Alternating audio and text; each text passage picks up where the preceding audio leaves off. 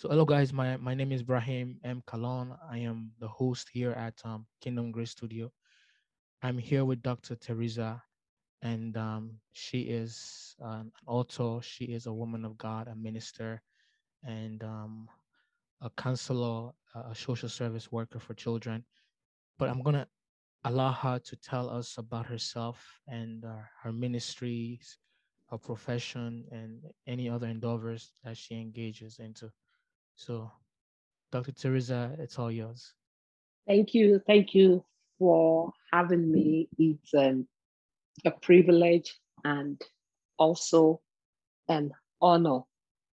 I am, of course, my name, Teresa. I really like to be referred to as Sister Teresa or Teresa.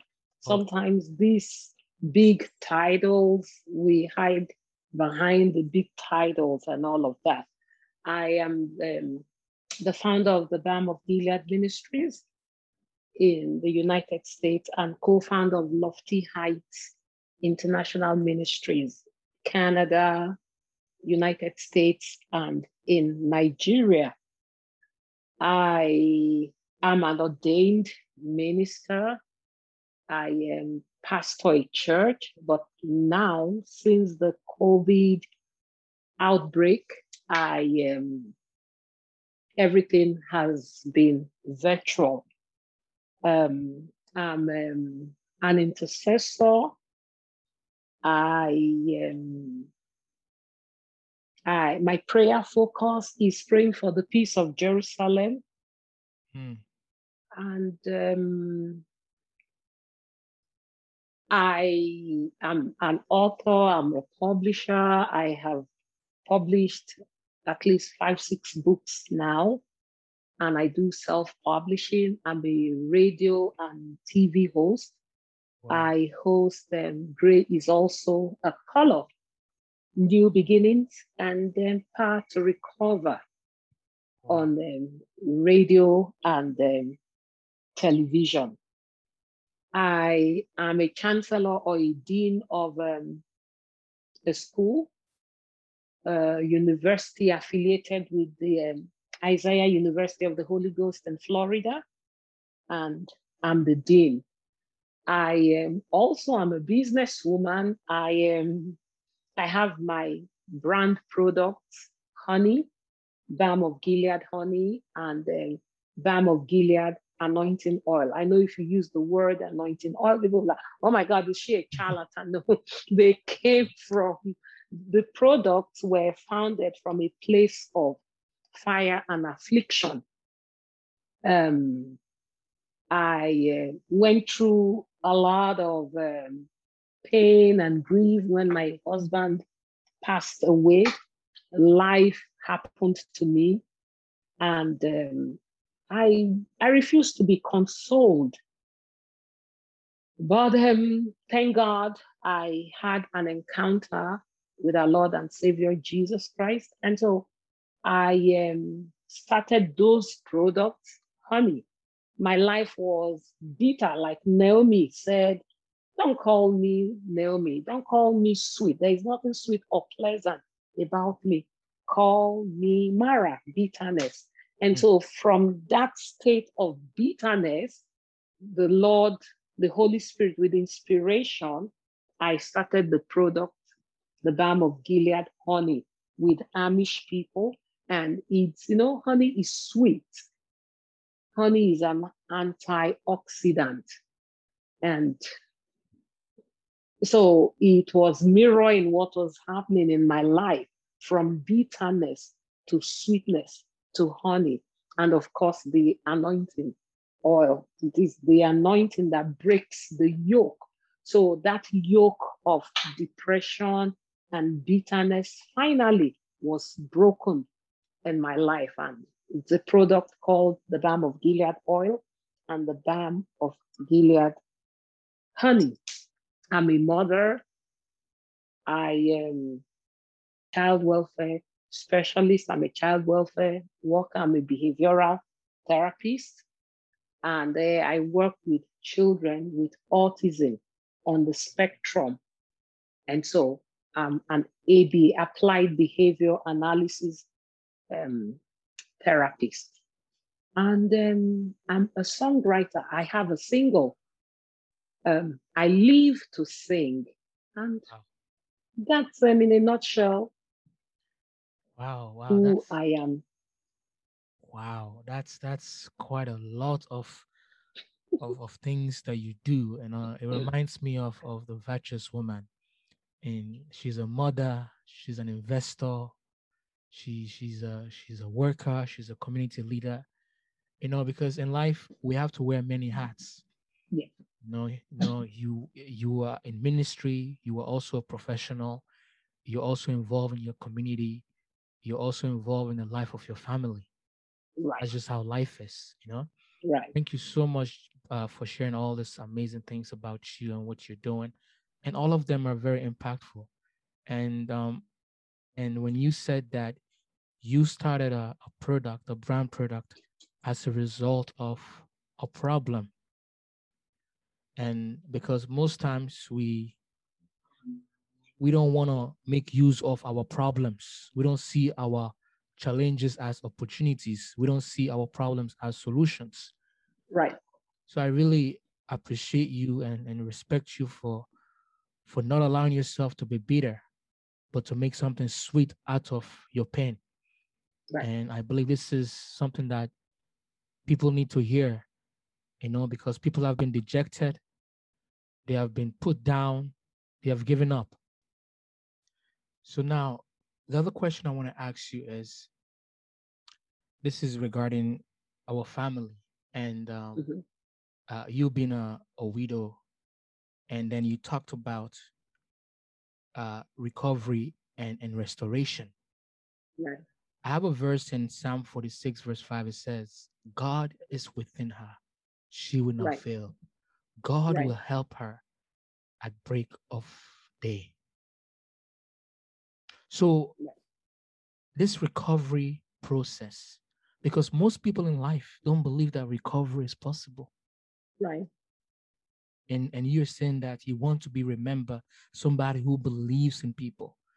Right. And you know what? They can change. No matter your past, yeah. it's yeah. possible. Yes. So tell us, tell the audience, the power of recovery and restoration from, from loss, from setback, from pain, from disappointment, from people pushing you aside, from people doubting you. Tell us, how, do, how, how can I recover? How can I be restored once again to believe that there's a life after the tunnel of darkness? You know, this key scripture, in the beginning, hmm. when the earth was without form and it was without void. Hmm. So I read in the beginning, the earth was without form, was without void. And some translations put it in a fine way, soup of nothingness. So what that scripture tells us is that in the beginning, the earth lost power. There was no light. I, I am Nigerian, and of course, you, oh, never has taken light, you know, darkness. So earth lost power. Total confusion. Devastation. There was nothing. Then the Spirit of God hovered over the face of the deep, over the waters. Some translation has it that brood. And after that, then the power of creation. And so reading that, assimilating it and comprehending it and allowing it, you know, chewing it. If once upon a time, this earth that we see lost everything, then the power of God, the power of the Holy Ghost came in contact with that that was nothing, no hope, no light, complete desolation, complete confusion. Mm. And look at the earth, and look at the nations of the earth. Mm, mm, mm, mm, How much more? Wow, wow, wow. Powerful. And as I laid on my bed, you know, meditating on this verse, the power. So we need power to recover, the power of the Holy Ghost that made earth recover. Mm, mm, and mm. I knew that all, most of what I had to do was to make the Holy Ghost my senior partner, to just surrender. You know, I always had people around wanting to do me favors without me asking for them. You know? Yes. People offered to do things without me asking for them. But when all of this happened, and so when there is something to be done, I believe I'm a smart woman. Yeah, okay, read it, study it, and then, you know, come up with it. And it was working. Or somebody from somewhere would just come and offer to do it without me asking for help. But the time came, all that I thought I knew failed. Everyone I knew turned their back. They were not, they were not even there. Betrayal, disappointment. And so this forced me, I knew that the only way out, I've no, I don't know any other thing than, you know, those days when I was operating in flesh. And I was a minister, but I believed in the power of my strength and my ability and my know-how. Mm, mm, mm. But all that failed. Mm. And I knew that the only way out was to go back to God. Those that put their trust in Him will never be put to shame. I knew it. I was fully persuaded that God created me for a purpose. I was fully persuaded that my life was not a life of bitterness and loss. And so if it was not like that in the beginning, mm, mm, mm, mm. then there could be a change. And how will that change come? Job said, I will wait until my change comes. And I knew that my change was not going to come from what I could do, because all that had failed. That's right, that's right. And I hid it. I surrendered. And the restoration process began. And today, whatever message I preach, it begins with recovery or ends with recovery. People fondly refer to me as the apostle of recovery. Wow, wow, wow. And and just to take some of the things that you mentioned, that humanly speaking, we tried everything. But when you come to a, a point in your life where you cannot help yourself, people can no longer help you. Right. And the only source that you have is to look unto God, the Holy Spirit. Yeah. Yeah. And and thank you so much for bringing up this insight of creation. When when the Bible says it was without form, it was void in darkness, and then the Holy Spirit over it. Yeah. If God can do that for creation, who are we that are made in the image and likeness of God? I don't you understand. Got it.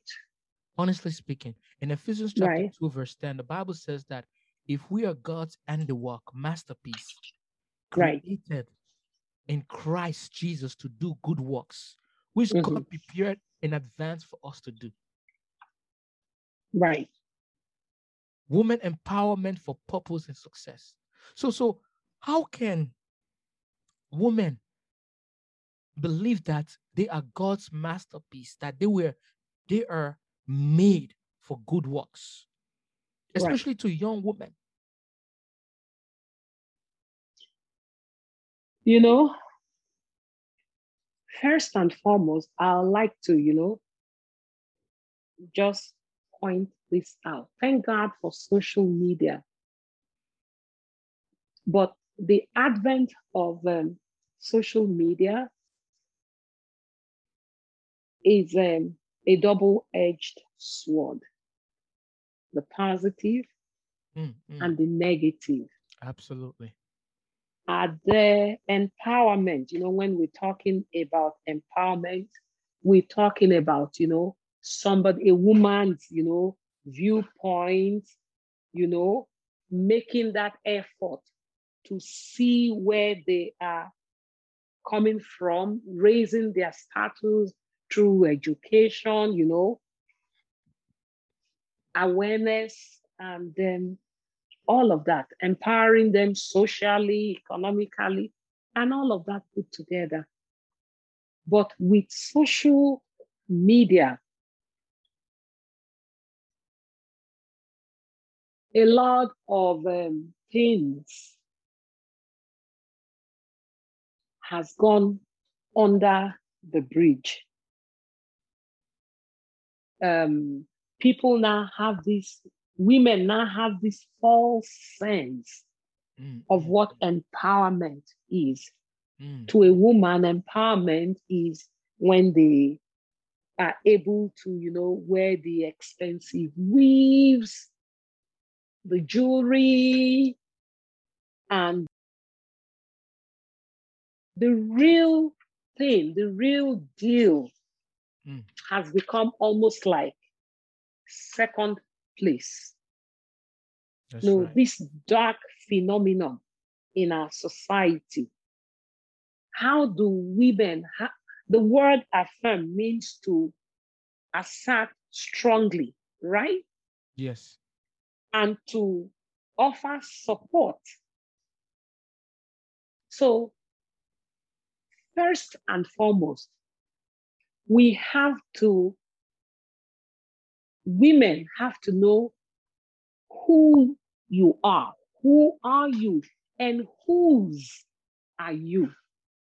Mm, mm, you have mm. to understand, who are you? Who am I? And whose are you? For me, um, as a widow, I've heard all people talk about, oh, I'm doing a program for widow. And thank God for what God is allowing them to do. Now, what is that program they are doing for widows? Christmas? Oh, they buy some bags of rice, some bags of this, some bags of that. There's nothing wrong with it. Yes, yes. And they put them in bags, and they buy the prints and they give them, as good as they are. Are you kidding me? That's not empowerment. Mm. I don't call that empowerment. As a matter of fact, I do take it personal. Mm. When I see people do that. My father died when he was forty-one. So my mother was widowed at a young age, thirty-eight. She didn't remarry, and there were four of us, and my mom raised us up. So now, being a widow, and I see these things, I'm like, are you kidding me? Is this a joke?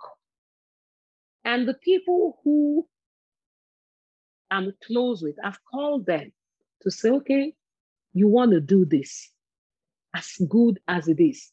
After you give this three cups of rice and this and this and that, what happens the next day?